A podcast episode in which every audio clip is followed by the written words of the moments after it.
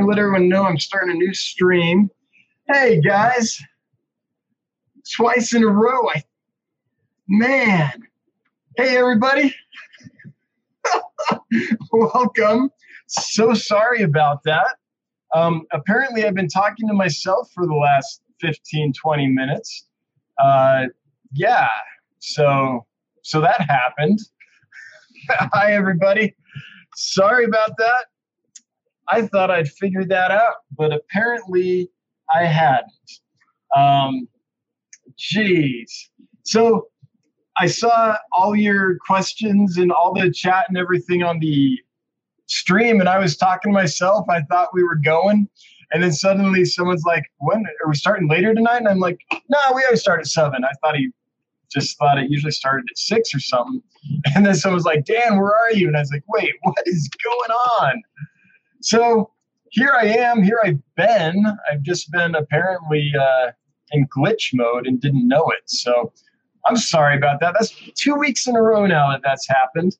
I thought I had got it going. I prepped really early, and it, there was no sign that, that there was a problem. So frankly, I don't know what's going on. Me and O B S are going to have to spend some quality time together pretty soon, but we'll do that after the stream ends. So, man, so sorry about that, guys. But hey, everyone, um, I'm gonna. I already welcomed you all. You just didn't hear me. So uh, let's just pretend you did. Welcome, everybody. Oh man, man, this live streaming is fun, but every now and then. See, at least last week I knew there was an issue, and I could figure out how to solve it. This week I didn't even know, so I'm just there chatting away, having a good old time, responding to people. See, that's going to be me, like, when I finally get, you know, old enough that the dementia sets in. I'll just be thinking I'm having a live stream. Turns out I was talking to myself the whole time. Anyway, um, Lumpy Dog had a great suggestion in the chat on the live stream a couple minutes ago that didn't work, which was, if you have a question or comment, if you wouldn't mind saying at Dan's Fish, uh, that way it'll show up in orange for me and I can see it easily and jump right to it. Um, I explained this, this whole thing, but I'll do it again. That, uh, so a couple of things that you missed while I was talking to myself. Number one, um, I wanted to thank fifty-four Punchy for a couple things. Uh, for those of the, that don't know, she sent me all these plants, which are doing pretty darn well. The uh, octopus over here is growing quite a bit. It used to be about level with this this planter right here, and uh, it's it's going crazy.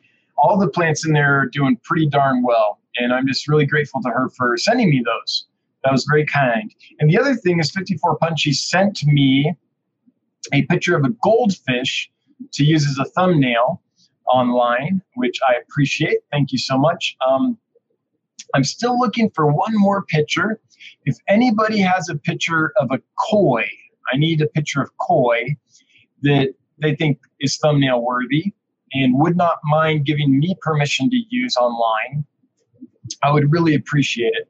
I've been able to uh, take most of the pictures I need for this for a project, and you know, get friends to let me use um, a few others that I just couldn't find or take. But koi is one that I still need. So if you have a picture of a koi and don't mind me using it, I'd be eternally grateful.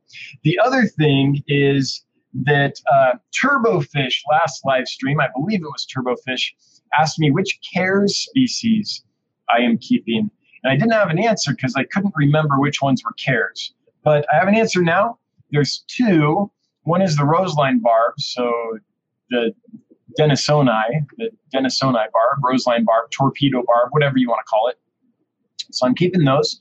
And then the other one that I have is um, Glossolepis incisus, which is the Irian red rainbow fish. So both of those are on the CARES list. I have them both. At this time, I'm not doing any kind of long-term breeding projects. The good news for those two species is they're very much in demand commercially. So there are hundreds of thousands or more of them bred every year. and distributed, probably millions distributed around the world for the hobby. So like the white mountain minnow or the white cloud, they're, uh, even though they're a CARES species, they're really doing well in the hobby because the industry just, just keeps them going.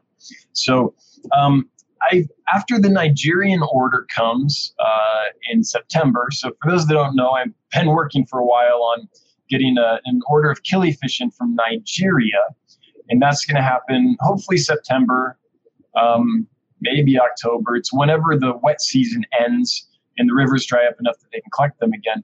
Once that's done, there's a few of those species that I'll probably keep long term. Once that's done, I'm not quite sure what I'll do, but I'm thinking that I might shift gears a little bit. I'm trying to find my chapstick. And, um, and instead of importing fish, I might just get species that I like and I miss and just, you know, breed a bunch of them. Uh, go back to hobbyist land. So I'm not quite sure. But anyway, if I do that, I'll be keeping a lot of those long term. So that'll be more of a CARES thing going on there.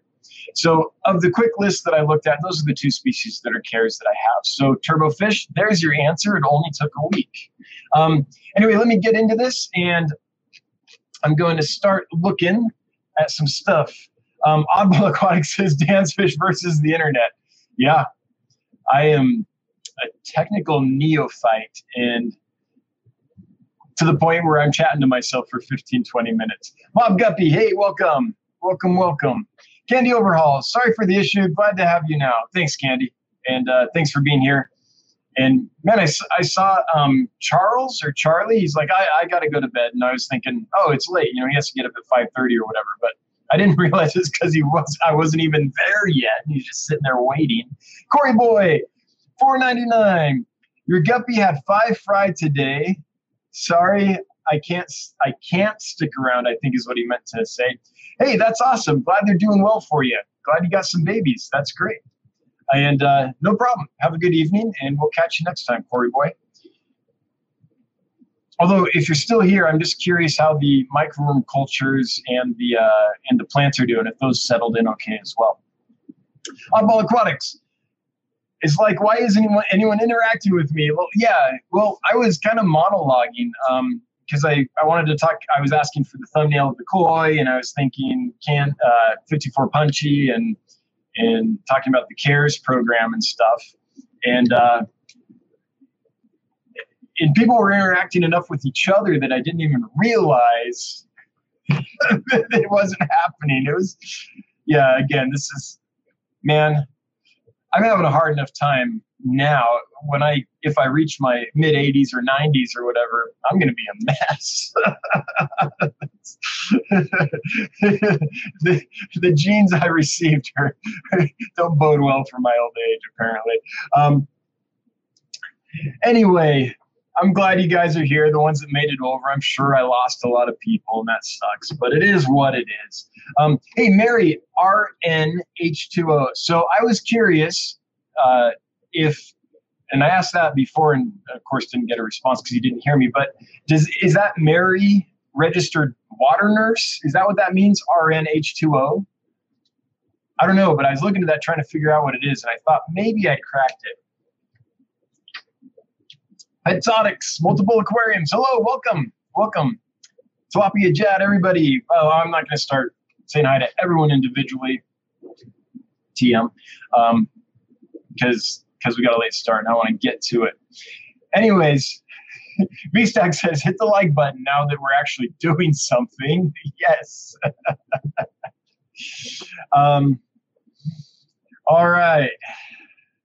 Sergeant Dick, hey bud, can't stay, but wanted to pop in and say hello while ever so gently smashing the like button. Thanks, Sergeant. Have a good night. I know it's uh, pretty late where you are. You're in Army time, right? You got to get up at oh dark thirty and go do some uh, do some calisthenics and stuff, right? Yeah. So, Oddball Aquatics. Now I got to re-hit the like button. Oh yeah, yeah. We lost all the likes from before. Yep. Man, I'm I'm hoping by next week I get that figured out. And when I very, very first started live streaming, as you would expect, I had a lot of technical difficulties because I was trying to figure it out. But for a long time now. I'm at almost forty live streams. I think this is number thirty-eight. Um, for a long time, we've had smooth sailing. And then the last couple weeks, there's just something going on. And I, I, last week, it was on YouTube's end. And so this week, I thought it was just fine. But I think they must have changed something. And I'm not aware of it yet. So I have to dig in and find out what that is. But it's going to it's gonna be fine. Um, hopefully next week. Hopefully next week. Uh, Mob Guppy says, those angels look great. Yeah, I know. They're doing awesome. And pair number two, right over here. Those two, they're in the corner there. They spawned earlier today. So that was their second spawn in a couple weeks. So they're, they're really, uh, it's young love. They're going for it. They're going for it. So I pulled the spawn um, this time because last time those guys, uh, I think they ate their eggs, that pair. So I pulled the spawn this time just so that I'd make sure that I could raise some. And next time they spawn, I'm going to let them go. I'm just going to let those guys take care of them and see if after three or four spawns they get the hang of it. And uh, I can... What I want to do is just watch them herd their fry around. It's really cool when they do that. It takes some work, though. They have to, especially these domesticated strains, they just, I mean, the commercial hatcheries and the places that produce these strains, they pull the eggs. They just pull the eggs. It's just the economic thing for them to do. So I, I wonder if the uh, parental instinct is a bit dumbed down because of that. But my hope is after a few tries, they can they'll get it. And I have, uh, I think, four other pairs that are about ready to go. Um, they're just, they're going nuts. I have a bunch of babies I'm already raising, but I didn't get any from that pair last time. So I pulled their spawn this time. And I'm hoping they do well. They're in peroxide, uh, peroxide solution right now. So hopefully they'll be okay. Um, let's see here. My lie. Yes, I, I did. I made it. I'm live. Um, Let's see here. Let me dog thinking suit. Uh, Corey Boy for the super chat. Yes, I agree. Jeff Rose, glad you could make it over. Glad I could catch some of your stream today. And glad to hear the gardener eye you're doing well. Um, you'll know if that female is a sleeper male if she starts getting kind of any pattern on the unpaired fins. So um, any yellow or red kind of going in that on the margins of those fins, uh, that'll be a male. If she's over an inch, inch and a quarter, then she's probably female. Um, it could change, but I bet you got a female. They sex out pretty small and pretty young, generally. But occasionally there is a sleeper male there. Um, Fish Guru, I smashed my phone this week, so I'm pretty sure my Instagram followers think I died. Oh, no. um, so shout out to Thomas or Fish Guru for, wait, Fish, yeah, Fish Guru Aquatics. Yeah, so that is Thomas um, for sending me some Siamese algae eaters. You won't see them right now, but I did put them in this tank recently, and I'm curious to see in a couple of days how they do on the algae. So I'll let you know next week if, if I've seen any improvement. How they do, but Siamese algae eaters, uh, true Siamese algae eaters, they, they should do a good job from what I hear. So we'll see. But thanks again for that, Fish Guru. Um, yeah, I, Oddball Aquatics says we found him. Yep, I'm here. I was just in a different dimension. Kenny Overhaul says the plants look great. Yeah, thanks. And uh, again, thanks to fifty-four Punchy for sending them. There, let me get out of the way a bit just so you can see. Um, They're in the in the pot. It's hard to see, but there's um, a couple plants in there that are just doing awesome. Some Ludwigia that's growing in nicely. It's growing really compact because it's in super high light in there, so it's not growing fast. Well, it's growing fast. It's not growing tall quickly, but it's pretty bunchy, um, and it's doing really really well. And then the dwarf sage is starting to take off. There's runners everywhere. In fact, I'm going to have to start trimming this dwarf sage in the sand here before too long, or it'll, because I want to leave some sand in front of the tank without any plants in it. And if I don't start trimming, it's gonna it's gonna just take over. So get out my little snippers and do that. Rod S, I've been looking forward to the stream. Great stress relief. Well, for you, It was great for me, and then suddenly I realized it wasn't working at all, and I've been talking to myself, and man, my stress spiked. I'll tell you what, that was a different experience. But Rod S., I'm glad you're here. I'm glad it's it's uh, entertaining and stress relief for you. Um, Jeff Rose, you missed Dan talking himself. So did we.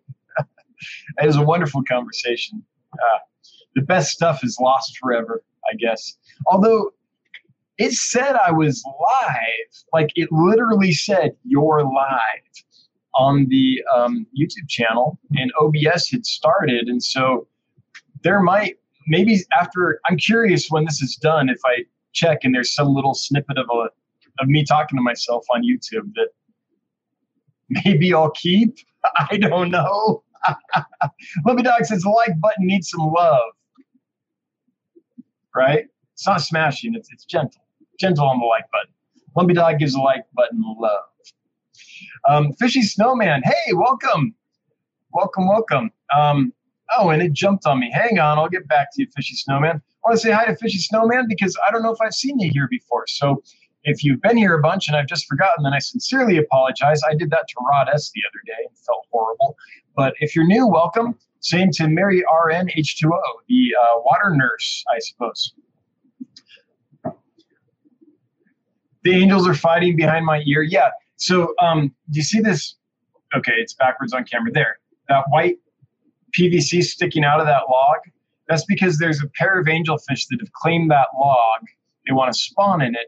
But they were cleaning the inside of the, the log, and that log is so kind of bulky that if they spawned there, it'd be hard for me to get the eggs. So I stuck a piece of P V C in there so that they have a place to place their eggs. And I haven't removed that pair because it's super hard to get them because they're, they're liter- literally inside of a hollow log. And so it's almost impossible to net them out. So um, I'll get it, though.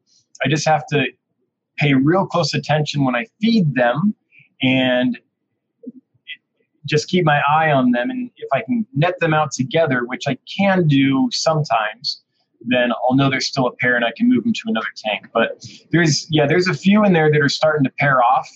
And uh, yeah, there's going to be some aggression and some displaying going on for sure.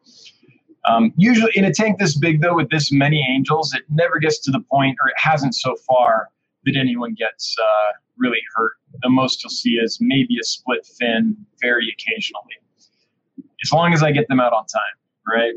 Yeah. Um, folks saying hello to Bob, who made it to this stream from the uh, mystery stream. I saw you over there, Bob. I was talking to you. um, Fish Guru Aquatics says, have you gotten any breeding behavior out of the Roseline barbs? I'm sure I have, but I haven't been trying to breed them, so I don't have anything in there to collect the eggs in or anything. There's just a lump of free floating um, Java fern and then a bunch of water sprites. So I'm sure they've been spawning, but I haven't I haven't done anything to uh, to get eggs or raise babies. So, and I haven't really gotten up early enough to observe them. Uh, my feeling is they probably go kind of as soon as the lights come on. And I don't usually get in here for a couple hours after the lights get on. So, yeah.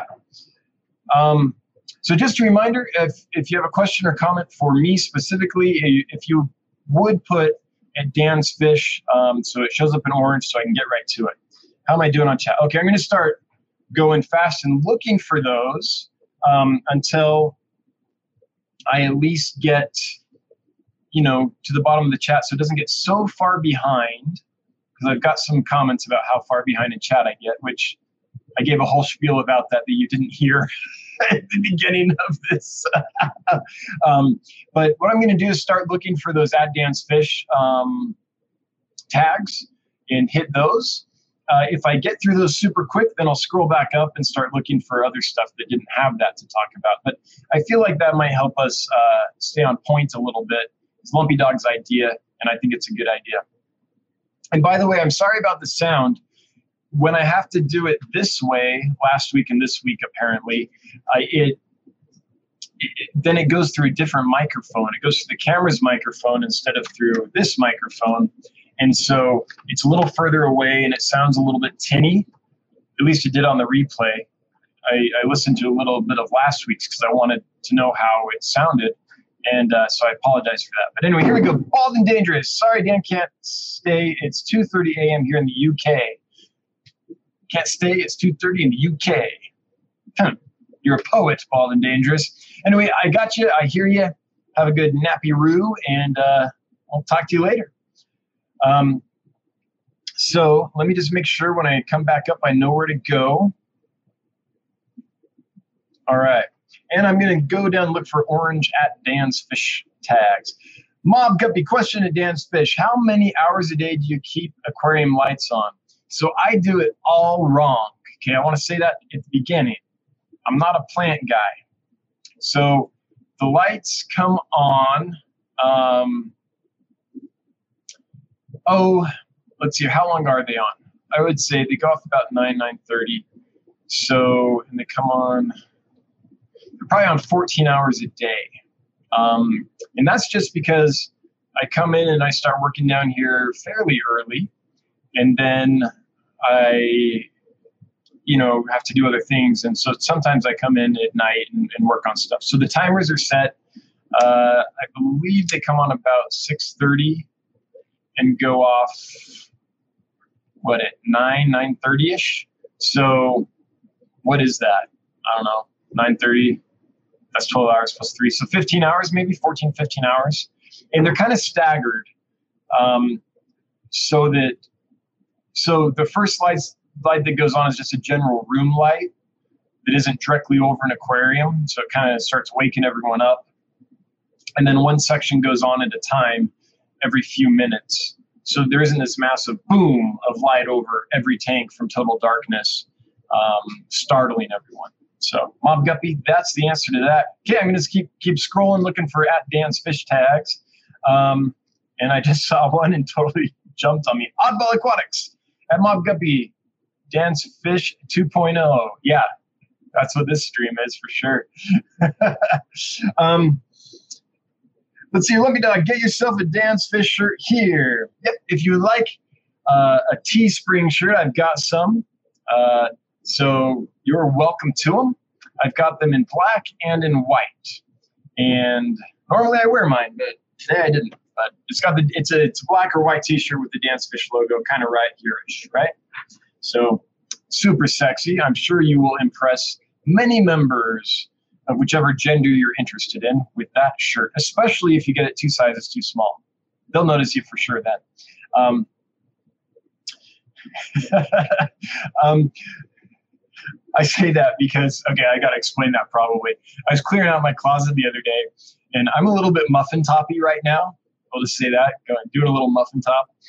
And um, I, there's a couple of shirts that I really like from uh, quite a while ago that I haven't thrown away for years just because I like them so much. And I was like convinced that one day I would fit in that shirt again. And I tried a couple of them on to, uh, this wasn't today, this was a couple of days ago, to, uh, to see if I was anywhere near. And it was just apparent that the opposite trend was happening.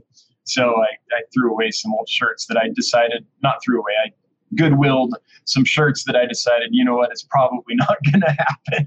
so, so that's what spurred that comment. Um, let me dog, Dan's Fish, did this work? Thumbs up. Did what work, Lumpy Dog? Um, Oh, totally jumped on me, I think. Um, Dubrex twenty-one. Hey, Dan, long time since I've communicated with everyone. I somehow managed to get a baby albino bristle nose from brown parents. Yep. I'm not breeding, just something that happened. Well, congrats on the baby. That does happen sometimes. It's just like, um, you know, because albino is a simple recessive gene.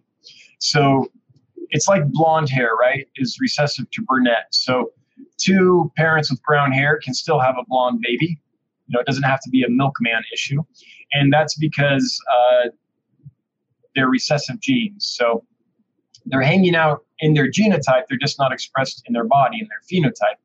But when uh, the baby's made, there's twenty-five percent chance that they will be albino. Um, if it's simple recessive, and both parents carry the gene. So I think what you have here is two regular parents that each carry the gene. twenty-five percent of their babies will be regular in their genotype and phenotype, so they won't carry the gene for albino. Uh, fifty percent of their babies will be regular gene, uh, phenotype. They'll look like a normal fish, but they'll carry the albino gene in their genotype. And then twenty-five percent will have both recessive genes, from, or one recessive gene from both parents, from each parent. So two recessive genes, sorry. My pundit squares squaring my head off here. And um, so twenty-five percent will manifest their phenotype, their body type as albino. So that's how that happens. And congrats on you. That's that's cool that that happened. Um, Mob Guppy, are you Infinity Internet? Am I on Infinity Internet? I have no idea what that means, Mob Guppy. Um, are you wondering if Infinity is my provider? Um, if that's the question, then no, it's uh, Charter Spectrum, I believe, is my provider right now. Yeah. Oddball Aquatics, Dance Fish, if you have the clip of you figuring out you were talking to no one, that's YouTube gold, I'm sure. If I have it, I'll probably keep it.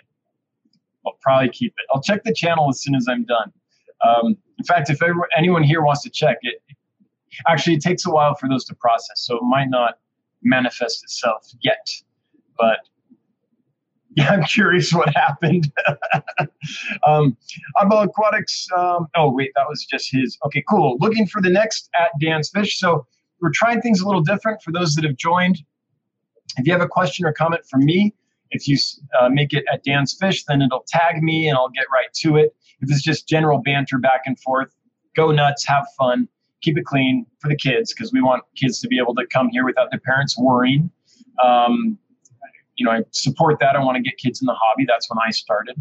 But and if, but go nuts. And we've never had a problem. Everyone's kept it just fine. So so it's, I'm not too worried about that. Plus, Lumpy Dog's got his magic sword out to smite whoever does that. But anyway, if you want me to respond or to see it, then at DanceFish. I think that'll help us maybe manage the chat a little better. Devin Peppers, do you recommend for a five-gallon only shrimp or shrimp and clown killifish? And is there any place you would recommend getting plants on the cheap? And how many shrimp should I get to start? Okay, so um, Devin, if you're gonna put shrimp in a five-gallon tank, make sure that that tank is really well established. And I don't just mean cycled, I mean fully seasoned. Like it's been going for a while. Uh, hopefully there's some plants growing in it. And, and not just for like a few weeks, but for a few months if you have the patience. The reason for that is shrimp do not do well with changing parameters.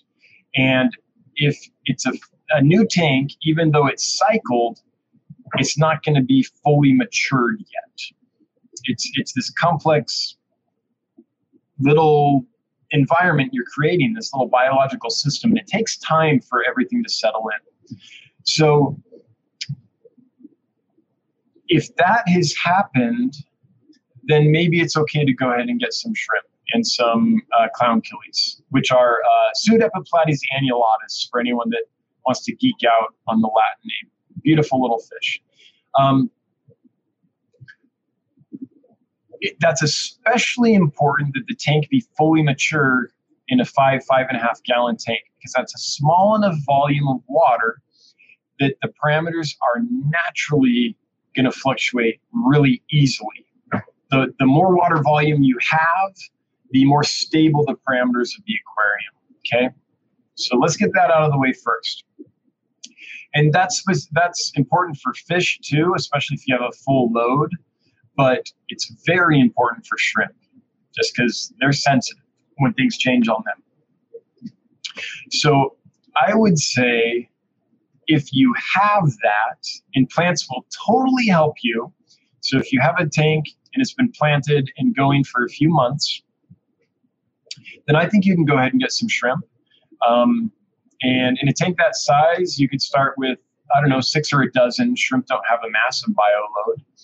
And if you're trying to breed them, then your population, you know, I'm assuming you're getting all one kind, then your population will probably increase and you can just thin out as you need to. There's nothing wrong with keeping shrimp and uh, annulatus, uh, rock achilles, uh, clown achilles, Pseudoplatys annulatus um, together. They do fine. The issue is if you're trying to breed the shrimp, then those Epiplatys annulatus will eat the baby little shrimplets. You won't think they will because they're tiny little fish, but they totally will. So if you have enough plants and rockwork and stuff, some of the babies might survive, um, but but a lot of them will probably get eaten. The reason is is that rocket killies or clown killies are predators, and fish in the Epiplatys family, those those kinds of killifish, are specifically keyed into hunting. So they search through the weeds and they search through the plants and they're really looking for food. And as soon as they see it, they're like a pike. They'll sneak up and just pounce real quick. So they're basically like a miniature muskie, right? Or northern pike. They're they're a predator. They have a prey drive that drives them. That's redundant. But anyway, so they'll eat the tiny little shrimplets. They aren't going to bother the adult shrimp. Just get some plants in there, a little rockwork, so that when the shrimp molt and they're they're They're really soft when they're molting and they can get damaged really easily. So make sure there's somewhere for them to hang out and hide and get away during the molt. Um, but so that's my general thoughts. I think you can keep those two together just fine. The five or five and a half gallon aquarium bit makes me nervous just because of how quickly the parameters can change. But if you know that, you can have success in a five, five and a half gallon. Just make sure it's mature. And plants are, are going to help you so much, keeping that water quality up. The other thing in that size tank is whatever your maintenance schedule is, keep it steady. So if your maintenance schedule is every week, I change ten percent, then do that every week. Um, the worst thing you can do with shrimp is, is have a sketchy maintenance schedule. They need it as stable as you can give them, okay? Hopefully that helps. A lot of people would say don't keep shrimp in that small of a tank because of the parameter issue. And they have a point. It makes it more difficult. But um, back, what is it, ten years ago or more? fifteen? I don't know. When crystal red shrimp kind of first came to the United States, I was at a wholesaler friend of mine in Southern California, and I saw them and they blew my mind. They were gorgeous. And um, I, I got some at the wholesaler, and they were saying, look, these are really hard. You can have all kinds of problems with this, this species. They need soft acidic water. Um, they need cold temperatures. They they need um, a large system, all these things. Um, and they're right. All that would have been better. But I took them home to my hard water in Southern California. I put them in a five and a half gallon tank. It had a Hamburg matten filter on it, I believe, or a sponge filter, one of the two. About half the tank was just grown Java moss that had been growing in there for months. And the top of the tank, about half the surface of the water, was covered with Sylvania, which is kind of like this giant duckweed. And because of all those plants, and because I was a stickler for my water changes, I didn't miss water changes, and I didn't overfeed. They thrived, and I bred tons of crystal red shrimp in a five and a half gallon tank. So it can totally be done. It's all about keeping the parameters steady, and please have a mature tank. Again, not just cycled, but mature, seasoned. In those cases, I think you have a probability of success, but keep in mind it's going to be difficult. And depending on your experience level, a five and a half gallon tank, well, even if you have a lot of experience, a five and a half gallon tank is going to be hard to keep steady parameter wise. So I don't think I would try it without a pretty massive sponge filter or Hamburg matten filter and, and live plants to help me out. So where can you get live plants for cheap? Um, well, today I threw away three garbage bags full of water sprite, and I'll throw away a bunch more in a week or two. So if you want some water sprite, I would be happy to send you some for free. All you have to do is pay the shipping or if you place an order at dance fish dot com, um, put in the notes that you would like some water sprite. And if there's extra room in the box, I'll throw some in for free. So I'm happy to give you some water sprite. Uh, just email me, dan at dance fish dot com. And shipping, um, I'm going to guess, is going to be somewhere around ten bucks or so, um, if if that's logical for you for a bunch of water sprite. So that's what I have to offer. If there's even better, though, would be if there's any aquarium clubs in your town or your area, and you can go there, they're going to have plants at their auction, and they'll go really cheap. And they'll be, um, you know, from your local water and kept by folks that are propagating them and having good success with them. So those plants will probably do well in your area. So anyway, those are my thoughts. Um, I hope that helps. Bob Kaler, twenty dollar super chat. Thank you, Bob. I really appreciate it. Um, cycling a tank to move four Juripari geos, two threadfin geos, two gold nugget plecos. All right. Taking the biotope to a new level. Oh, man, that sounds awesome. Um, how big's the tank, and how are you setting it up? Um, I and I haven't seen a video on this yet, Bob, so show us what's going on, man. I'd love to see that. So one thing I would say is just that, um, and I'm sure you're hip to this, but the geos, the geophagus, put some fine sand in there. Um, if you aren't, if you've never done that, as a suggestion, um, I've seen them in bare tanks. I've seen them in tanks with regular old gravel, and I've seen them over fine sand. And they just seem to enjoy life so much better over fine sand, because then they can do their natural behavior, which is just sift that stuff, suck it in their mouth, spit it out their gills all day long. And that's just what they want to do. So, um, but that sounds like an awesome take. Bunch of geos, some plecos, maybe a big old, oh, I nope, never mind. I was going to say a big old school of quarries, but you've already got the geos on the bottom, so you probably wouldn't want that. But um, that sounds great. So give us some details, Bob, and maybe a video. That would be awesome. All right, so I chat jumped on me. Let me look again here.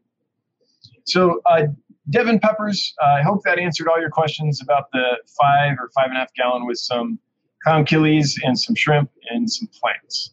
Um, let, let us know if you need a follow-up. And if anyone else has any ideas for Devin Peppers, please chime in.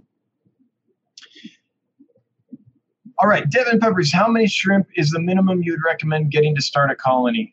The minimum minimum is one of each sex. Um, but if it's not, a, but that's like if there's a local source like a pet store where if you get a couple, um, you know, then you could, after a little while, get some more and change out genetics a little bit and stuff. I think a dozen. That's, that's my take on it, a dozen. If you get six, you don't have a lot of genetic diversity. Heck, a dozen is not a lot of genetic diversity, right? And also, if you only get a few males or a few females and one or two of those die, then you have a big problem. So for me, it's ten to a dozen.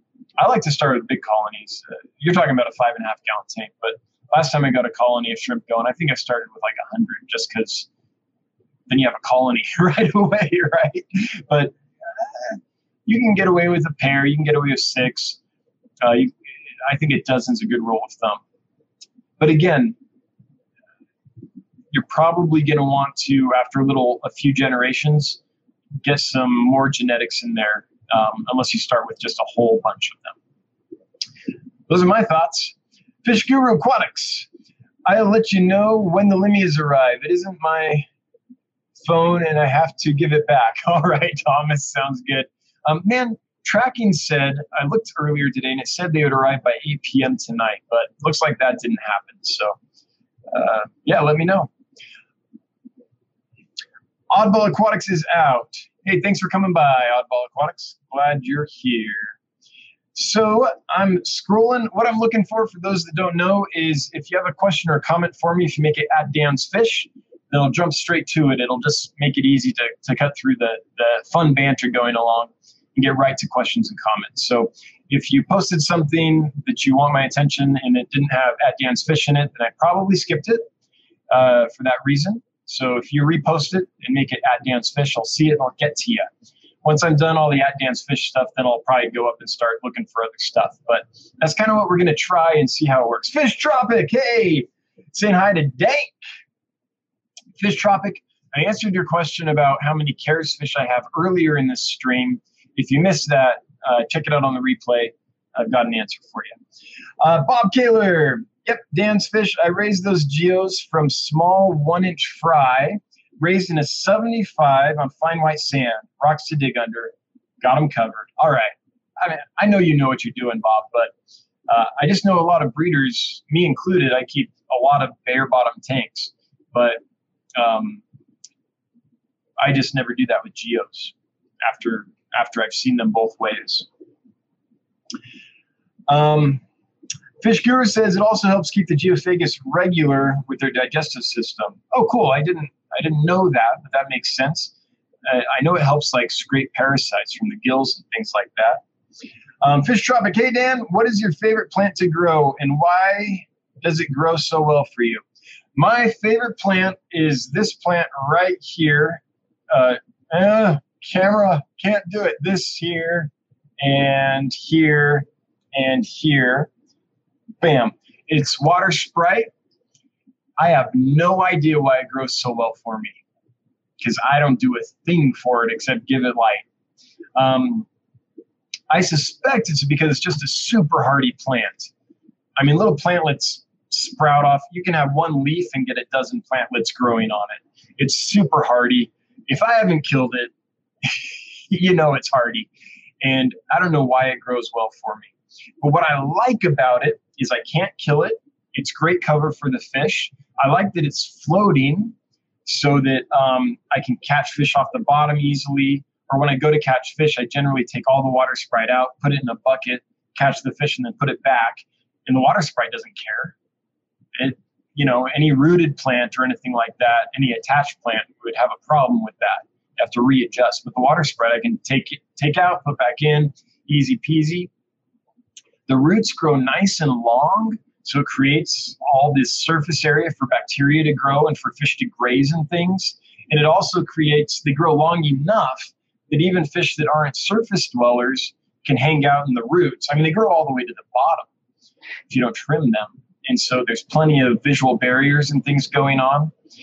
It isn't, well, it's totally invasive, but it's big enough that I can remove it. So it's not invasive like duckweed, where you'll never get rid of it because you'll miss one tiny piece and then it's like a month later it's covered the tank again. It's like duckweed and then it's super hardy, grows really fast and all that, but it's a big enough plant that I can remove it without any problem. Uh, it's easy to thin. So like today I removed like seriously three garbage bags full of this stuff and it was super easy to remove. Just scoop out with your hand and you're done. You're chasing it down like duckweed or Sylvania. It doesn't cling to you like Sylvania does and duckweed does and some of those other plants. Um, and it's super useful, I've found, for balancing an aquarium. It is so efficient in sucking up nitrates that algae can't compete with it. So in my tanks, this stuff just grows so fast and is sucking up so many nutrients that it really helps keep the algae in check. I don't know. That was like a dozen good reasons, right? But that's my favorite plant for general use. Um, if there was a second plant that I could keep and couldn't keep any others, it would be Java moss, just because it's for the same kind of reasons, but for the bottom of the tank. Um, easy to grow, lots of surface area, great for breeding fish, great for raising fry. Uh, you can take it out and put it back in easily. It's a slow grower. That's the difference. And it doesn't really outcompete algae at all because it's such a slow grower. But it's really useful in the fish room. So, uh, yeah, that's that's a few reasons. Um, but Fish Tropic, I have no idea why it grows so well for me. I assume it would grow well for anyone as long as it has light, just because I think it's that hardy. All right, Bob, get a seven to eight fish, seven to eight inch fish now. I assume we're talking about the geos and ready to move into a tank just for them, raised with severums. That's awesome. Oh, I think I have seen those geos in your videos then, Bob, if they're in the tank with the severum. Cool. So that's going to be a big tank then. Mob Guppy, see you later, Dancefish. Have a great night, everybody. Hey, Mob Guppy, thanks for coming by. Thanks for uh, sticking it out through all the, the technical difficulties at the beginning. I'm hopeful that that goes away real soon. Fish Guru, Dancefish, just jumped on me. Just a second. Let me find that again. Um, Fish Guru Aquatics at Dancefish. The U P S doesn't want me to have fish, yeah. Fish Tropic at Dancefish. Have you ever used sludge remover after resetting it? Um, I don't know what you mean exactly by after resetting it, but I have used sludge remover.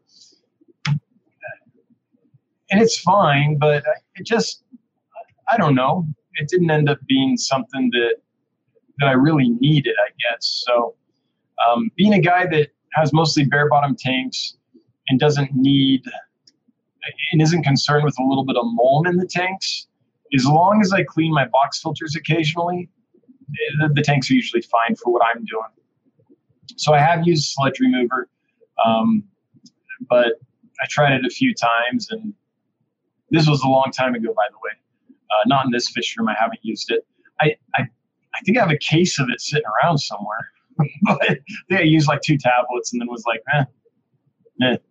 So if I had a pond or like a big tank full of goldfish that was cloudy or something like that, maybe I would use it. But I mean, the water's pretty clear, so I'm good as long as the water's clear. Um, let's see here. Tampa Tom. I could be wrong, but I think my new flagfishes are eating my nerite snail eggs off my plants.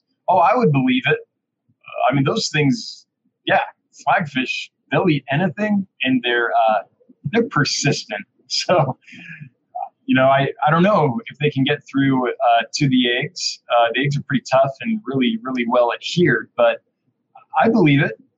Even if it's not on purpose, as they're grazing that leaf, they come across this egg, they're probably going to just keep at it for a while out of curiosity. So, yeah.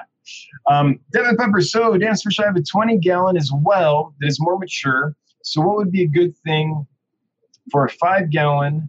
I'm located in Chicago suburbs, specifically Geneva, Illinois. Any Cubs fans, I guess, in the area? Um, yeah, a twenty gallon. I mean, you can totally do a five, five and a half gallon aquarium with shrimp, um, like I said before. But the twenty gallon would be a much more stable environment. So what can you keep in a five? I think there's lots of fish you can keep in a five. Some people would say you shouldn't keep anything in a five, and I get that. But I've kept lots of fish in five, five and a half gallon tanks uh, over the years. Um, you get a male and a few females of almost any species of killifish. They would do well in there. Uh, the clown killies would do fairly well in there. Um, a lot of the smaller wild type bettas would do well in a five and a half gallon tank. A lot of uh, a lot of the small tetras and the really small um, rasbores and things would do fine. The caveat is, Pick, here's the general principle. For a five and a half gallon tank, pick a small fish that's super hardy because parameters will swing a bit. Um, a small group of cherry barbs, I think, would do fine in a five and a half gallon. But almost any fish will do poorly in a five and a half gallon if it's brand new. So um, my suggestion would be get it up and running, throw a bunch of snails in there, or some or blackworms or some kind of small creature, and let that go for a couple months. Get your plants in there and everything, and just let it go for a while, and then it'll be much easier to introduce a fish to it. Otherwise, what happens is just the ammonia and the nitrites spike so quickly in there, and it's not mature enough to handle the spike, and and lots of fish will do poorly in that situation. But small fish and hardy, that's what I would recommend. Um, zebra danios, white cloud minnows, things like that would do fine. Although zebra danios might want a bigger footprint. They tend to swim super fast. So those are kind of a few thoughts, Deb. And if anyone else has um, ideas for Devon peppers about what to do with a five-gallon tank, um, what have you had success with? Fish Tropic, how often do you go out and check on your local rivers, lakes, et cetera, or check out your local rivers? Um, I was in the river a couple days ago. Uh, I was fly fishing, caught a nice brown trout. It was awesome. So I get out as often as I can. This summer, it's been a little busier, and last summer was a little busier than, than usual.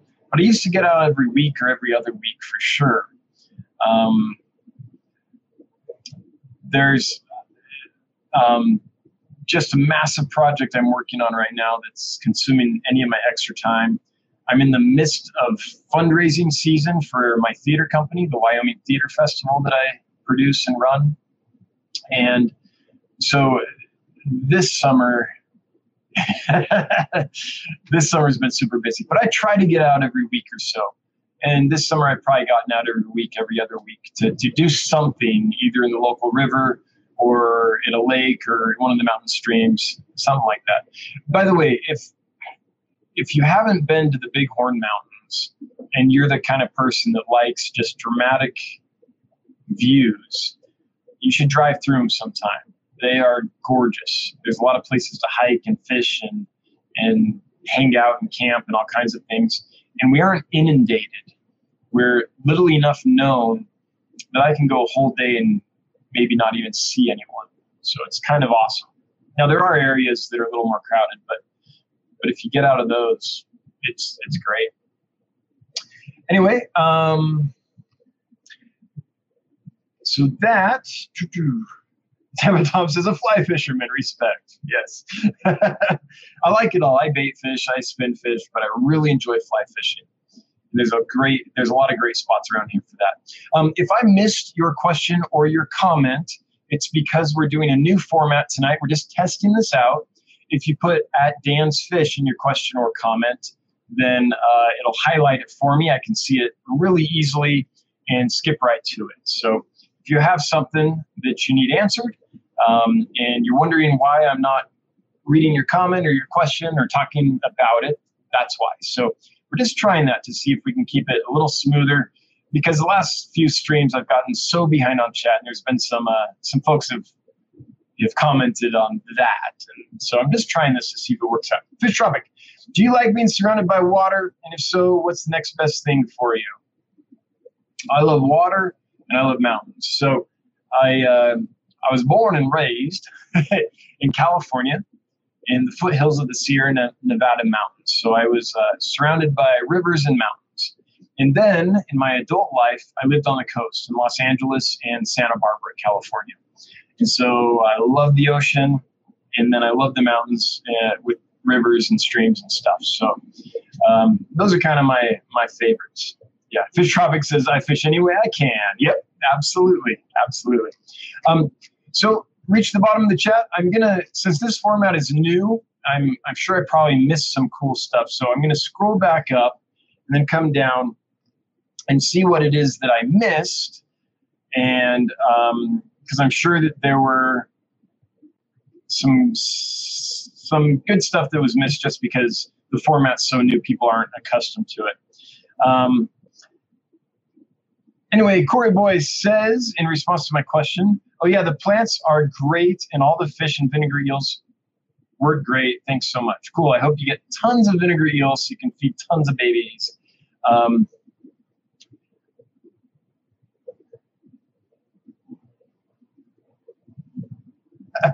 Jeff Rose says, I like that smell, Dank. Smells sweet. I don't know what they're talking about, but I'm sure it was fish related. Oh, about Rapashi? Okay, cool. Um, let's see here. Fish Guru Aquatics, my blue eyes took two spawns to figure out. My geophagus are still working on it.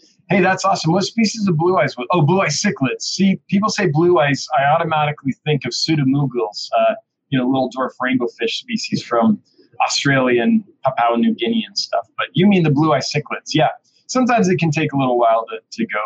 How many tries is that with the geophagus at this point? Hopefully they... Hopefully they stick the landing next time, so to speak. Um, so you already read that one. Look in here.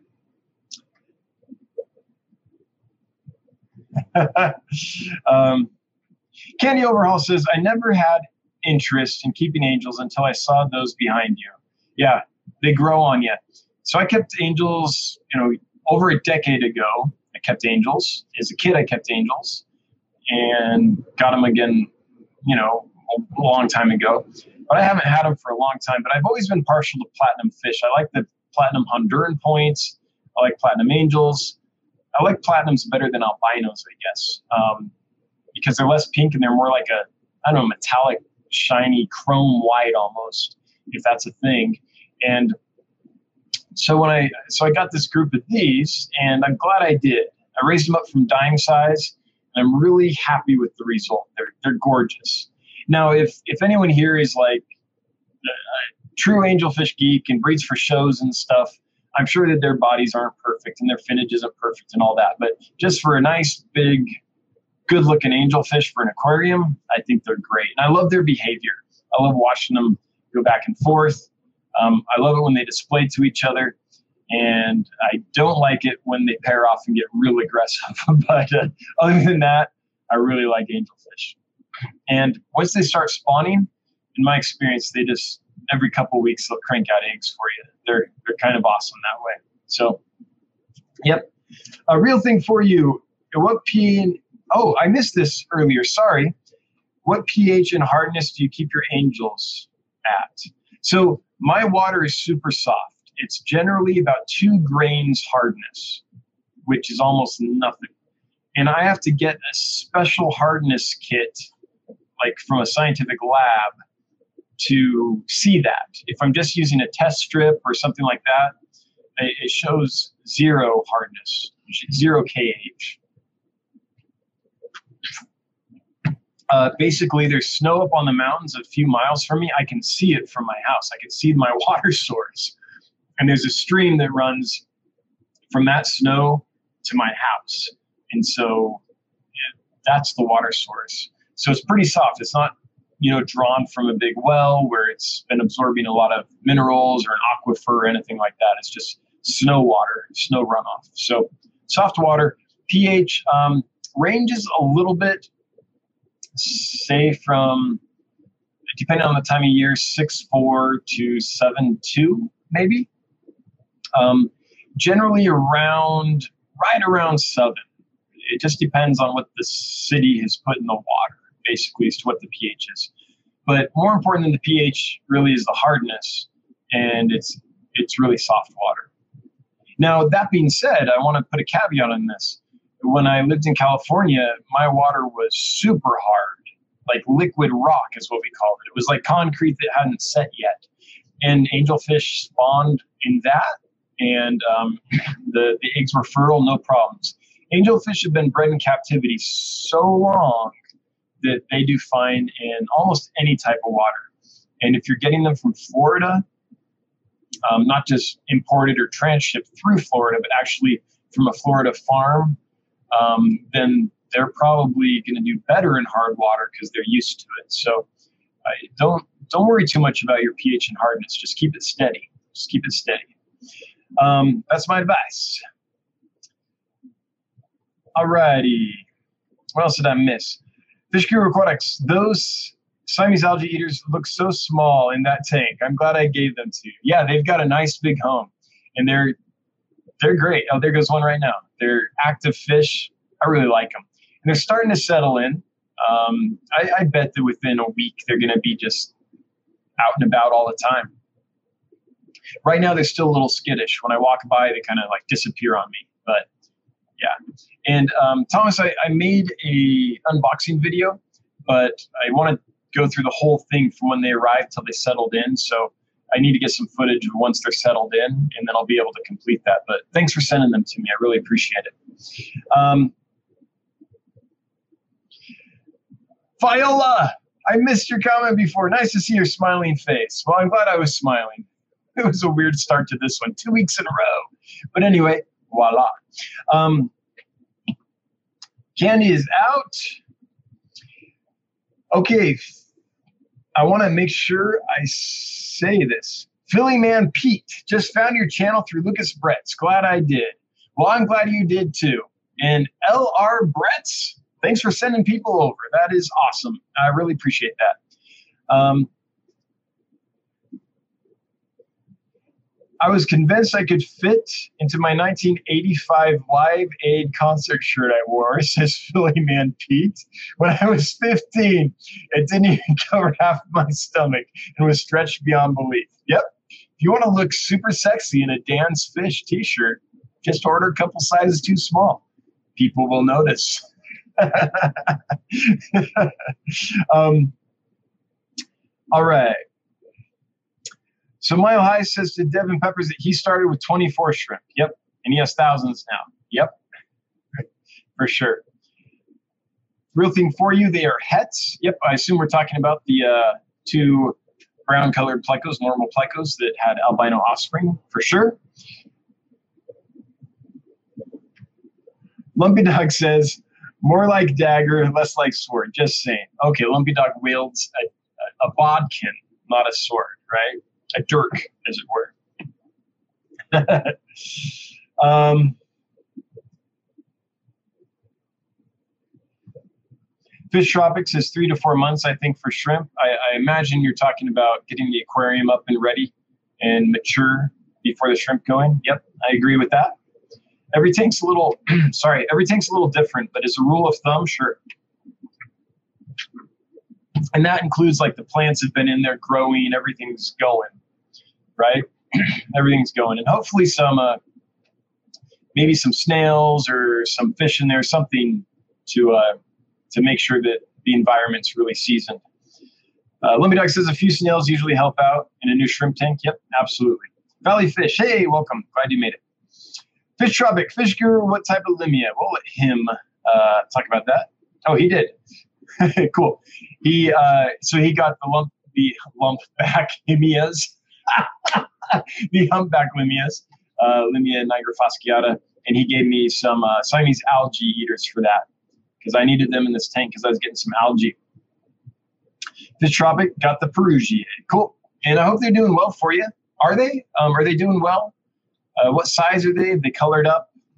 How how are they doing for you? Hopefully you got some babies. Um, for those that are wondering where I'm at, I just got down to Bob's Super Chat. I'm going to scroll down and see if I missed any at Dan's Fish um, comments, and I did. So I'm going to get back to those before I scroll up and look for more stuff. So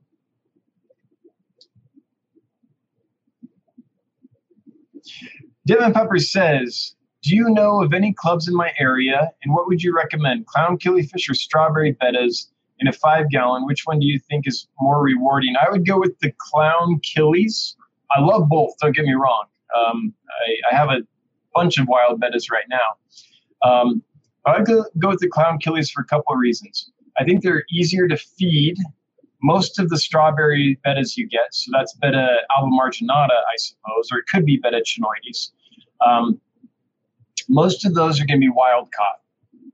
And a wild caught betta of the mouth brooding variety, like those, I've never got to eat flake food or pellets. I've only been able to get them to eat live food and frozen food. Other people probably have a different experience and good on them, but that's me. So I think clown killies are easier to feed. They're farmed in, in massive numbers nowadays, and they're, they're I mean, I'm I'm almost positive that you would never get a wild caught one, and they're going to be used to flakes and small little pellets and things like that. So they're easy to feed. They're more active. Again, I love the wild type bettas, but I think that they're, if you're looking for a, a tank as a display or for enjoyment, you might not see them a bunch, especially if you only have one or two. Um, they're kind of a complement to a tank with other fish in it as opposed to a centerpiece. Now, that's a little different. If you have a tank with a lot of them in it, then then they'll be out. But then you, you run into issues with the males overbreeding and things like that. So um, I would I would go with the clown killies myself, just because I think they're a little easier, a little more active, a little more out there to enjoy if you're wanting to observe them, things like that. Um, get a tight lid on it, those little things, those clown killies, they'll find the tiniest little hole and jump. But so will the bettas. So both those species are definitely jumpers. So those are my thoughts. Um, Devin Peppers, would you remind me where you're at so I can, me or someone else here, can let you know if there are um, fish clubs in your area? I, I don't remember where you're at. So if you'd let me know, that would help. Um, oh, it looks like, it looks like Lumpy Dog might be helping you out. Oh, cool. There you go. There you go. Lumpy Dog hooks you up with the clubs. Thanks, Lumpy Dog. I appreciate that, my main mod. Tip of Tom, if you can only have one, goldfish or puffer fish? Oh, puffer for me. I'm not a fan of goldfish. Now, I don't dislike goldfish, but um, they're not a fish that has ever sung to me, I suppose. Uh, my, my sister kept a tank of them way back in the day, and they're cool, but puffers, man, there's just something about their intelligence and the way they interact that I would prefer over goldfish. But that's just me. There's probably a dozen people in here that just smack their heads and they're like, what are you talking about? Goldfish are awesome. It's all a matter of taste. But for me, I would go with a puffer, and I would probably go with the Amazon puffer. Um, maybe Shodentai, but probably the Amazon puffer. Some type of like more communal puffer species, a little more peaceful. I tend to like groups of fish more than just one. Um, so anyway, that's my answer to that. Devin Peppers, do you sell any endlers? At this time, I don't. I have a video about um, breeding uh, Santa Maria endlers and guppies, so you can see what I'm working on there. I have um, endler guppy crosses at this time, but I don't have any pure endlers. I'm working on that. I'm a couple generations away from having something that I can sell as a my version of a Santa Maria endler. Um, but nope, I don't.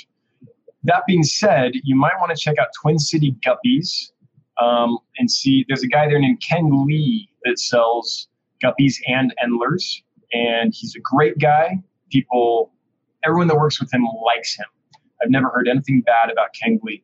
I've never bought fish from him, so I, I don't have personal experience to go by, but his reputation is stellar. And so twin city guppies dot com, I believe, is his website if you're looking for some endlers. And uh, yeah, but me, I don't have any, I don't have any strains of endlers that breed true right now, so I wouldn't sell them as such. Yep. Um, Fish Tropic says longfin platinum and a sick marble red. Cool. I assume we're talking about angelfish there. Michael Wilson, breeding results today. Cool. About twenty more eggs from the Aplochilus blocki. That's awesome. Or is it block E I? I can never remember. I think it's block E I. But that is great. Cool. Also, new wrigglers hatched of Epistogramma norberti. That's awesome. Had to move the dither out. Yeah. A female crib four times their size. That's awesome, Michael. Congratulations. So I'm glad those Aplochilus blocki are breeding for you. It's an awesome fish, and they're, they're kind of hard to find, as you know. And uh, the Epistos, that's great news. So, Michael, do you have any pictures? Do you, do you post videos? Uh, is this something that, that we could see as well? That would be that would be awesome. Tampa Tom says, I got cherry shrimp, but they have that green fungus. Oh, no. Edelbiopsia, or whatever that's called, growing on them. From what I read, it's not good. Yeah. Um. Oh. I'm sorry, man. Rachel O'Leary did a video on trying to treat that stuff. Is it Elebi Elebiopsia or something like that? I know what you're talking about. Green sludge, basically, goo that grows on their, on their swimmers. Um, but Rachel O'Leary, Miss Jinxed, did a video a while ago where she went through this whole thing trying to treat that. And when the last I saw, she might have had some success with it. I can't remember long term if it worked or not, but that's the only place that I've seen where someone was really trying to work that out. So that might be worth checking. But yeah, Tampaton, that's not good. I don't know if that's treatable, and I'm super sorry to hear that that's happening. That's no good. Fish Tropic. Yeah, Bloomy Perugier are getting their own exhibit. Awesome. Yeah, I mean, there are so many fish in this hobby that don't look like you would want to keep them until you get them and you set them up somewhere they're happy and they settle in. And then suddenly their colors come out, their behavior comes out, and they are truly amazing, awesome fish. And the limias are in that category. The Limia Perugier, most pictures you see look like kind of a somewhat shiny tam fish. That's not what they are at all. They're like a mere finished um, kind of really metallic fish. It is beautiful. They have like a lemon yellow tail with a margin on it. They get spangles in the dorsal fin. When they fire, they're beautiful. In the Limia nigra fasciata, most of the pictures, they look like kind of a tan fish with some dark stripes on them. No, when they color up, they get all that metallic to them. They get all the yellow coming through, and the contrast between the dark and the light colors, that, that pattern on their body starts to really pop. Um, and this is just true of so many fish out there. The clown barbs. Every picture of the clown barbs you see, they're kind of a tan fish with dark clown kind of markings on them. But I'm telling you, when you get them in a tank and they're comfortable, all the red comes in on all the fins, and they're stunning. The contrast heightens, and they look great. So this is so common with freshwater fish. And, man, almost so many fish out there, if you get them and give them a chance, um, they're, they're much more than meets the eye. Usually in the pet shop, they've come in. They've come from a farm in Asia, usually, sometimes Florida, but usually Asia, to an exporter, to a transshipper, to a wholesaler, to a pet store, and they've gone for maybe weeks with just travel and not ever being in an environment where they can really settle and calm down. And that's hard on them.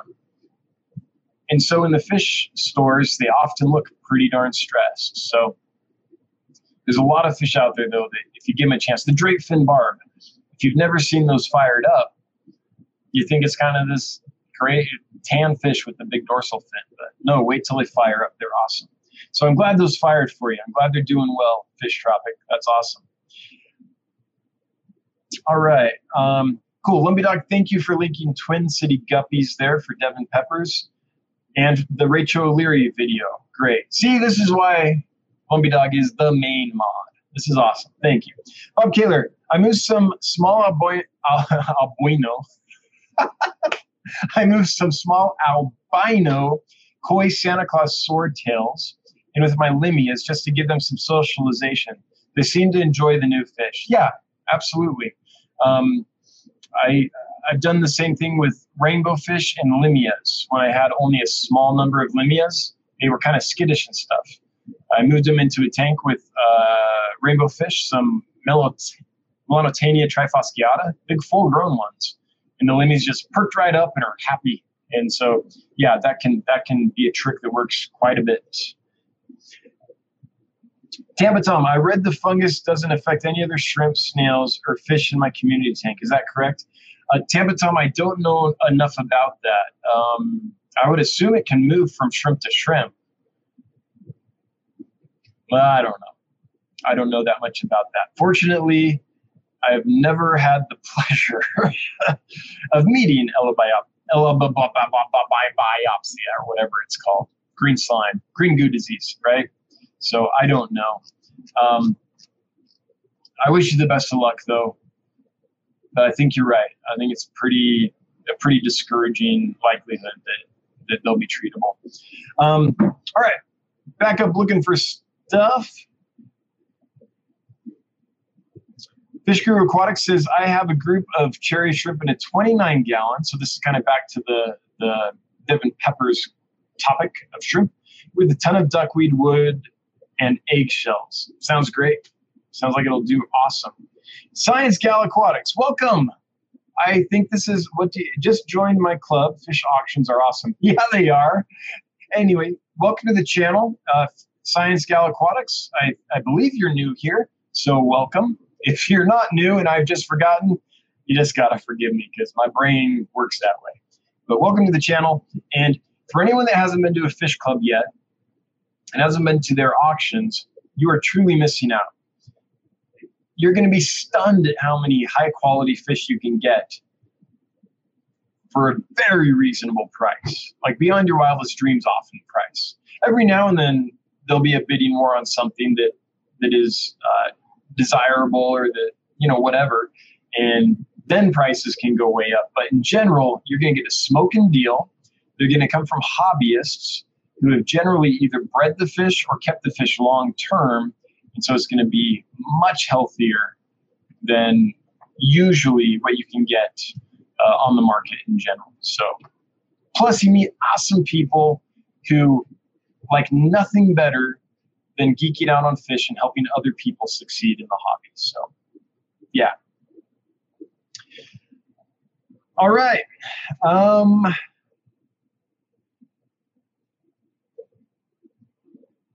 Tropic. I didn't say Rasabora, Rasabora, Rasabora three times. um, Fish Guru Aquatics also keeps the geophagus. Oh, great. I already read that top that comment. Sorry. Um, just scrolling to see uh, comments and questions that aren't flagged at Dancefish that I might have missed earlier. Hey, Priscilla made it. Welcome. Welcome back from the store. I saw in Jeffro's uh, live stream that you were heading off and maybe wouldn't make it, but I'm glad you did. Welcome. Glad you are here. Fish Tropic, what would be your top three non-surface plants but actually planted floating plants? Actually, anyway, non-surface plants, because I don't quite understand Fish Tropic, the second half of the comment. My top three non-surface plants. Uh, Java moss, already talked about that. Some kind of stem plant. I like a lot of them. Anything hardy that grows well. Anything except Anacris. Let's let's go with that. Um, but I'm really loving the uh, Ludwigia that I have. That stuff is going great. Um, but something like that. And then I, I like a sword plant. They're just, they're impressive. I know they're not right for every tank, but they feed mainly from the roots. So that's a little different from a lot of the other plants that you might be getting. So they don't outcompete as much that way. They, um, they're just a big, impressive plant, and I've found them to be extremely hardy and resilient. So, yeah, how's that for an answer, Fish Tropic? Does that work? Um, let's see here. We've got twenty-eight watching. Not too bad for the horrible start we had at the beginning of this thing. So um, we're at the point, I think, where I'm going to just kind of scroll for a few more questions or comments that I might have missed. And then probably shut this down because we've been going for an hour and eighteen minutes. And so if you have a question or a comment that you would like to get out before the stream ends, now's the time. If you tag it at Dancefish, it'll um, be much easier for me to find. I can jump right to it and, and get to you before we close out here. So I'm going to keep scrolling, and we're pretty close. The Mattman says he just subbed. Hey, Mattman, thank you. I appreciate that. My life, like I said, it was clubs, not Cubs. Oh, I was talking to the guy from uh, Illinois and thought he said Cubs, like he was a Cubs fan. Yeah, maybe, I don't know. I'll trust you. We'll go, we'll go with that. All right, getting close to the bottom here, just scrolling down, looking for stuff I missed. All right, and I believe we are there. Cool. So, hey, Gilberto Soriano, welcome. Glad you are here, Gilberto. Um, Wichita, hey, glad you made it. Welcome. So glad you're here. Hello, everyone lurking and doing water changes. Cool. I knew it. I knew you were here in the background somewhere. Let me die. Curious how Dan ships fish? Check out how he does it. Yeah, um, and please do. I. The reason is, is I feel like the future of this hobby, in large part, and I love brick and mortar stores, and I hope you go to your local brick and mortar store, especially if it's a mom and pop, and I hope you support them. But let's face it, there are a lot of species that brick and mortar stores just aren't going to carry. And so I feel like on the hobby side, the future of the hobby over the last couple decades has become more and more internet-based. And that means shipping fish, right? And so I have a huge concern, which is, I know I've talked about this before, but here it goes. If you haven't heard it before, you can hear it now.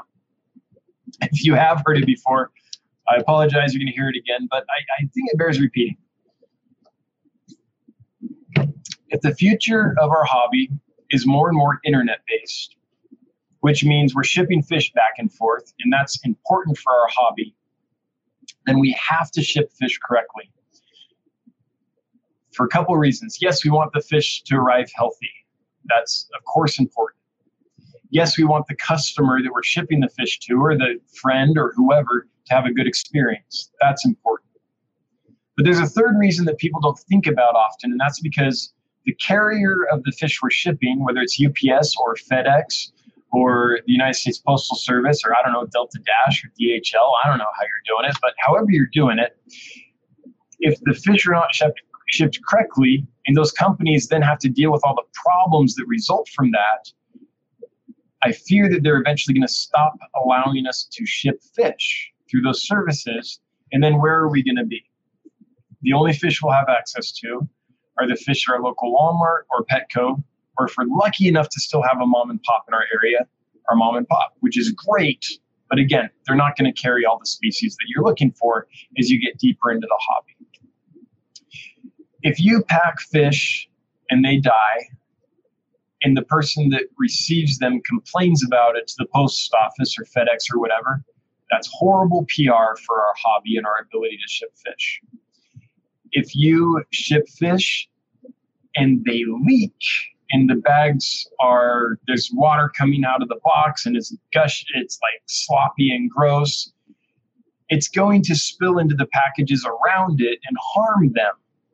And it, if that happens, it does happen. If that continues to happen, the carriers are eventually going to say, look, anytime, if we allow people to ship fish, water gets everywhere, it destroys other packages, it makes lots of our customers unhappy, we don't want to deal with this anymore, we're not going to allow you to ship fish through our service. So it is so important that we truly ship the fish, not just so they arrive alive, yes, that's important, not just so that the customer that gets them is delighted, but so that the services that we rely on to send fish to each other don't have anything to complain about, okay? So because of that, I think that's an important video. I've developed a shipping method um, over the last twenty-five plus years that works very well, consistently. Um, to date this year, I'm in the ninety-nine percent success rate and of fish getting where they're going alive. And I don't think I've had any bags leak at all. I don't think there's been any reason for the post office um, or the carrier to complain. So this video shares that method. And I'm not saying this is the only way to do it by any means. This is a way to do it. This is what works for me. But what I am saying is, we damn well better ship the fish so that the carriers don't have a problem with how we're doing it. Um, I shared a while ago that I, I used to ship U P S, and I had a conversation with my rep, and he basically said, we don't want to ship fish. Like, we don't want those problems. They haven't shut it down, but they could, and they could do it anytime. Um, They don't have to ship our fish. It's not something they are in they have any uh, any I don't know obligation to do, right? So that's why I feel strongly about that. Um, so I think that video is important. Anyway, thanks Lumpy Dog for posting that. Um, sorry for the bit of a rant, but uh, anything planned, says Bob Fit, Bob's Fish, says Bob Kaler at Dancefish. For two thousand subs. So we're getting really close. And I don't have anything specific planned yet. I have a few ideas, um, and there is something I want to do ever so badly. It just depends on if I'm far enough along on the project that I'm working on. So if I can do that on time, then it'll involve that, that you'll be hearing about hopefully really soon. If I can't, then it'll be something else. But yeah, we'll do something. We'll do something. Um, I don't know if it'll be as extravagant as the one thousand dollar giveaway for the one thousand subs. I don't think I can do like two thousand for two thousand subs and then ten thousand for ten thousand subs. You know, that gets exponentially more expensive. Not exponentially, but it gets harder and harder to do. But Bob, we'll do something. I don't know exactly what it is yet. Um, but what, Bob, do you have any ideas? Does anyone here have any ideas of something that, that, that they think would be super cool? Because I'm thinking about it right now, so I'm open to ideas.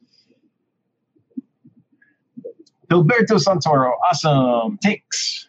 You're welcome. Sam Batum, Amazon will fit, ship fish soon. Oh, really? I didn't think that they would do that. Uh, Tampa Tom, do you have like an article, or can you cite somewhere on their website that says that, or, or is there somewhere I can get more information about that? Because I, I would be interested in learning about that. Um, Gilberto Soriano, question, got a group of betarubra, six females, one male. Do I need to add another male? Oh, yeah. My male hides from the females all the time, and when he comes out, they're all over him. Yeah, that's the problem. Um, so the problem with mouth brooding bettas is the opposite of what most fish have. Let's take a guppy or a killifish or most other fish, that you want a lot more females than males because the males initiate spawning. The males are the more aggressive fish. With mouth brooding bettas, it's the opposite. The females are the ones that drive the spawning event, and they're more aggressive towards the males. So the opposite is true. Ideally, with mouth brooding bettas, you have several more males than you have females. Um, otherwise, what you're observing will result. My suggestion would be, if at all possible, remove that male into its own tank where it isn't harassed all the time, okay? And then if you want to breed them, then you can put a female in with him. Once they spawn, you can remove her. He can incubate the eggs. And since he's in a tank by himself, he's going to be able to recover and eat enough to gain back the weight he lost while he was mouth brooding the eggs. And when he's ready to go again, you can put another female in with him. So that's how I would manage that in an ideal world. But with, what did you say, five females? Six females and one male, man, ideally you would have like a dozen to fifteen males in there. Otherwise, what happens is not only are the males constantly harassed by the females, but when they do breed, they release the babies, and then the females will drive them to breed again right away. And after a couple cycles, the male will starve to death because he isn't given time to recoup, to eat and gain back the body mass in his fat reserves that he lost while he was uh, brooding the eggs. So, um, Alberto, I'm sorry, uh, but I, yeah, that's definitely an issue that I think you'll have to deal with, or that male potentially um, could be driven so hard that he eventually dies on you. Wichita, I got away from breather bags and went to four mil bags. Good, double bagged, yep, and heat sealed. Hey, sounds awesome. one hundred percent success so far this year. You taught me well. Yeah, I mean, it's it's the way to do it, I think.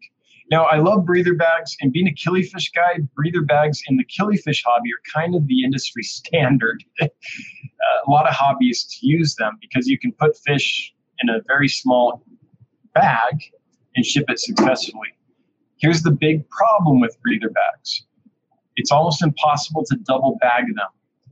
So it's not impossible. There are ways that you can do it, but it's kind of a pain. Um, and so it's hard to make sure that they don't leak in the box. And then we have all those problems that we talked about before with the shipping carriers saying, man, this is horrible. We should stop this, right? So nothing against breather bags. Like, it's amazing that there's a bag that can do oxygen exchange through plastic. that's great in lots of situations. If I'm going to a fish club and buying fish in a breather bag, no problem. They're not going to leak in a package all, all over a bunch of other, you know, packages at the post office, right? But for shipping, we need something that doesn't ever leak. And yeah, Wichita, you're singing my song. That's that's what I think is the best method too. Let me talk free water sprite for two thousand subs. That's right. I will send you three garbage bags of water sprite. Put some in your tank, and the rest you can eat with some uh, ranch dressing. Bob Kaler, hey, Lumpy Dog stole my idea. Yeah. Bob Kaler, I have tons of it in a tub that will die in a couple months. Yeah, outside. Makes sense when it freezes. Hangar seventy-seven, agreed. Dance shipping technique is great. Thanks, Hangar. I'm, I'm glad you think that. Gilberto Soriano, thanks. I will catch it. I will catch him out. Good. I bought the group at our local fish club this way. Yeah, I mean, sometimes that's the way they come. And if you bought them at your local fish club, that's great. They're probably well acclimated. The the breeder probably just had a bunch of extra females he had to unload, or she had to unload, and knew they couldn't do it without throwing in a male. Sounds like a fish hobbyist at a club to me. um, no worries. I gave him, him the tank. I will save him. The tank is heavily planted, so he has hides. Thank you so much. Yeah, you're welcome. All right, folks. Um, it's been an hour and a half, so I think we're going to shut it down here pretty quick. Real thing for you, I win. I want in on the water sprite giveaway. All right. Get us to two thousand subs, and I'll give you some. Oh, yeah, and they're super healthy. Yeah, usually fish club fish are. Abu Aziz, welcome. It's been a while. Glad you're here. When are you going to have new fish for sale? Yeah, so, Abu, this has been a dry spell for having fish for sale. I know. I, I know that the, the store, the online store, just hasn't been that active because I've sold out of almost everything. And the reason is, is because I'm waiting on a fish order from Nigeria that I've been working on for a long time. Uh, they were going to come a while ago, and then before the collector could collect the whole order, the rainy season hit in Nigeria. So the river's flooded, the stream's flooded. It's almost impossible to collect fish when everything's flooded out like that. There's just too much water to get to them. And so we're waiting for the uh, wet season to end, some of that water to evaporate and flow out of the area so that the guy I have collecting the fish in Nigeria can get to them again. So he thought that that would happen maybe in September. So my hope is in September or October, I'll have a bunch more fish. I'll, all my tanks will be full again, and I'll be ready to go. So I apologize about that. I know that I'm really low on a lot of, I'm out of most species. I still have some stuff, but I'm out of a lot of fish.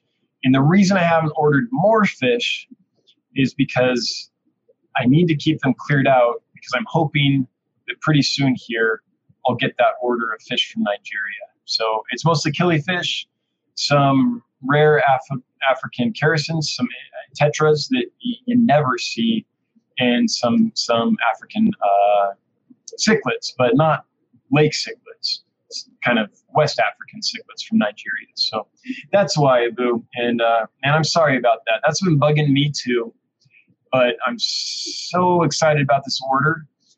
And I started working on this order back in November of last year. It's a process. And so I just hate to fill up all the tanks now and then have the guy in Nigeria say, hey, your fish are ready. And me be like, oh, great, what do I do? So I'm sorry about that. Lumpy Dog shutting us down. Thank you. Thanks for the live stream. Thanks to everyone who participated in the chat. Cheers all. I agree. Abu Aziz, the red rainbows, the uh, Denison barbs, and drake fin barbs are all doing so good. Good. He's still the best quality fish. Abu, thank you. And I'm glad they're doing well. Those drake fin barbs, I hope they've displayed for you. I hope that they've raised their fins and showed off, because that's my favorite barb. And they usually look horrible in the stores and things, but once they settle in, I think they're awesome. But Abu, thanks. I'm, I'm glad that they're doing well for you. Fish Tropic, greatness starts with the viewers. Yeah, absolutely. It's you guys that make this interesting and fun. And my main mod, Lumpy Dog, I can't thank you enough for week after week. All the super chatters. Oh, got another one. From Wichita Falls Fish Keeper. Thank you so much. Five bucks. Water Sprite for everyone. It's like Oprah. You get Water Sprite. You get water. You all get Water Sprite. Um, everyone have a good night. Hey, Wichita, thanks for coming. Thanks for the super chat. Glad you were here. Uh, glad you're around. Abu Aziz says, they are amazing. Yeah, those drake fin barbs. Again, my favorite barb. Once they settle in, they just fire. They're so beautiful. Um, and I think we're going to shut this down. So thanks again, everybody. Appreciate you. See you next week, Wednesday, seven o'clock Mountain Time. Man, and I think I'll be able to start with any technical difficulties. We'll see. Till next time, have a good one. Bye-bye.